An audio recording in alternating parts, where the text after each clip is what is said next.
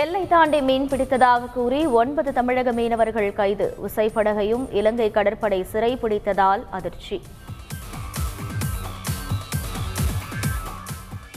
தமிழக மீனவர்கள் படகுகளை விடுவிக்க நடவடிக்கை எடுக்க வேண்டும். மத்திய வெளியுறவு அமைச்சருக்கு முதலமைச்சர் ஸ்டாலின் கடிதம்.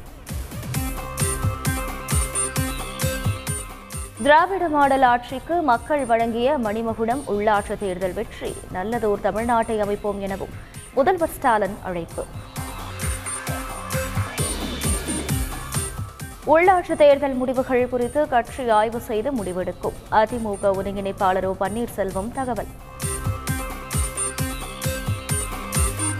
தமிழகத்தில் பாஜக கால் ஊன்றிவிட்டதாக கூறுவது மாயை என திருமாவளவன் விமர்சனம். பூஜ்ஜியம் புள்ளி ஏழு சதவீதம் மட்டுமே வாக்கு அதிகரித்துள்ளதாக துரை வைகோ தகவல்.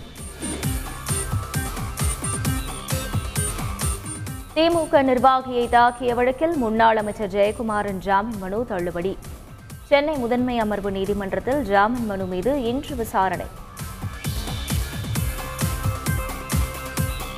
பட்ஜெட் தொடர்பாக சர்க்கரை துறை அதிகாரிகளுடன் அமைச்சர் எம் ஆர் கே பன்னீர்செல்வம் ஆய்வு. வேளாண் பட்ஜெட் சிறப்பாக அமையும் என உறுதி.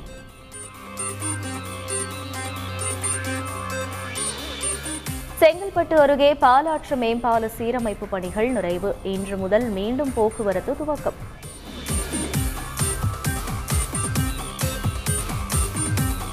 திருச்சி ரயில் நிலையத்தில் ஏழு கிலோ எடையுள்ள மூன்று கோடி ரூபாய் மதிப்பு தங்க நகைகள் பறிமுதல். மூன்று பேரை கைது செய்து ரயில்வே போலீசார் விசாரணை.